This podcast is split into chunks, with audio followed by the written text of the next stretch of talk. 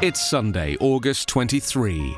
From the Volley Network, this is your daily election update. I'm Anthony Davis.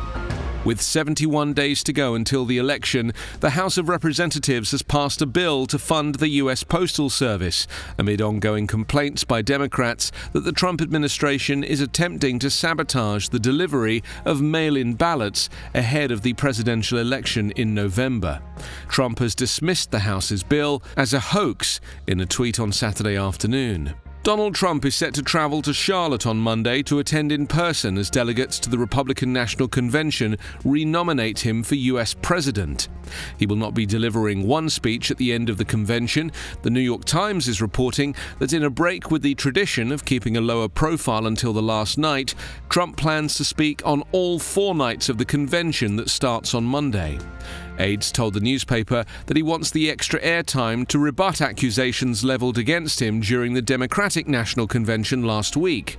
Trump will reportedly take the stage at 10 p.m. each night.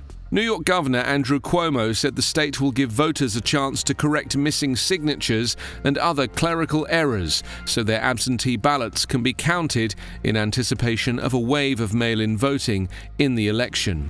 Election officials are expecting an even bigger flood of mail in votes in November than for the June primary, after which results were delayed for six weeks. Yesterday, Trump has sought to downplay comments made by his sister, Maryanne Trump Barry, in audio leaked to the Washington Post that he has no principles, is prone to lying, and you can't trust him. Your daily election update is part of the Volley Network. Find us online at electionupdatepodcast.com.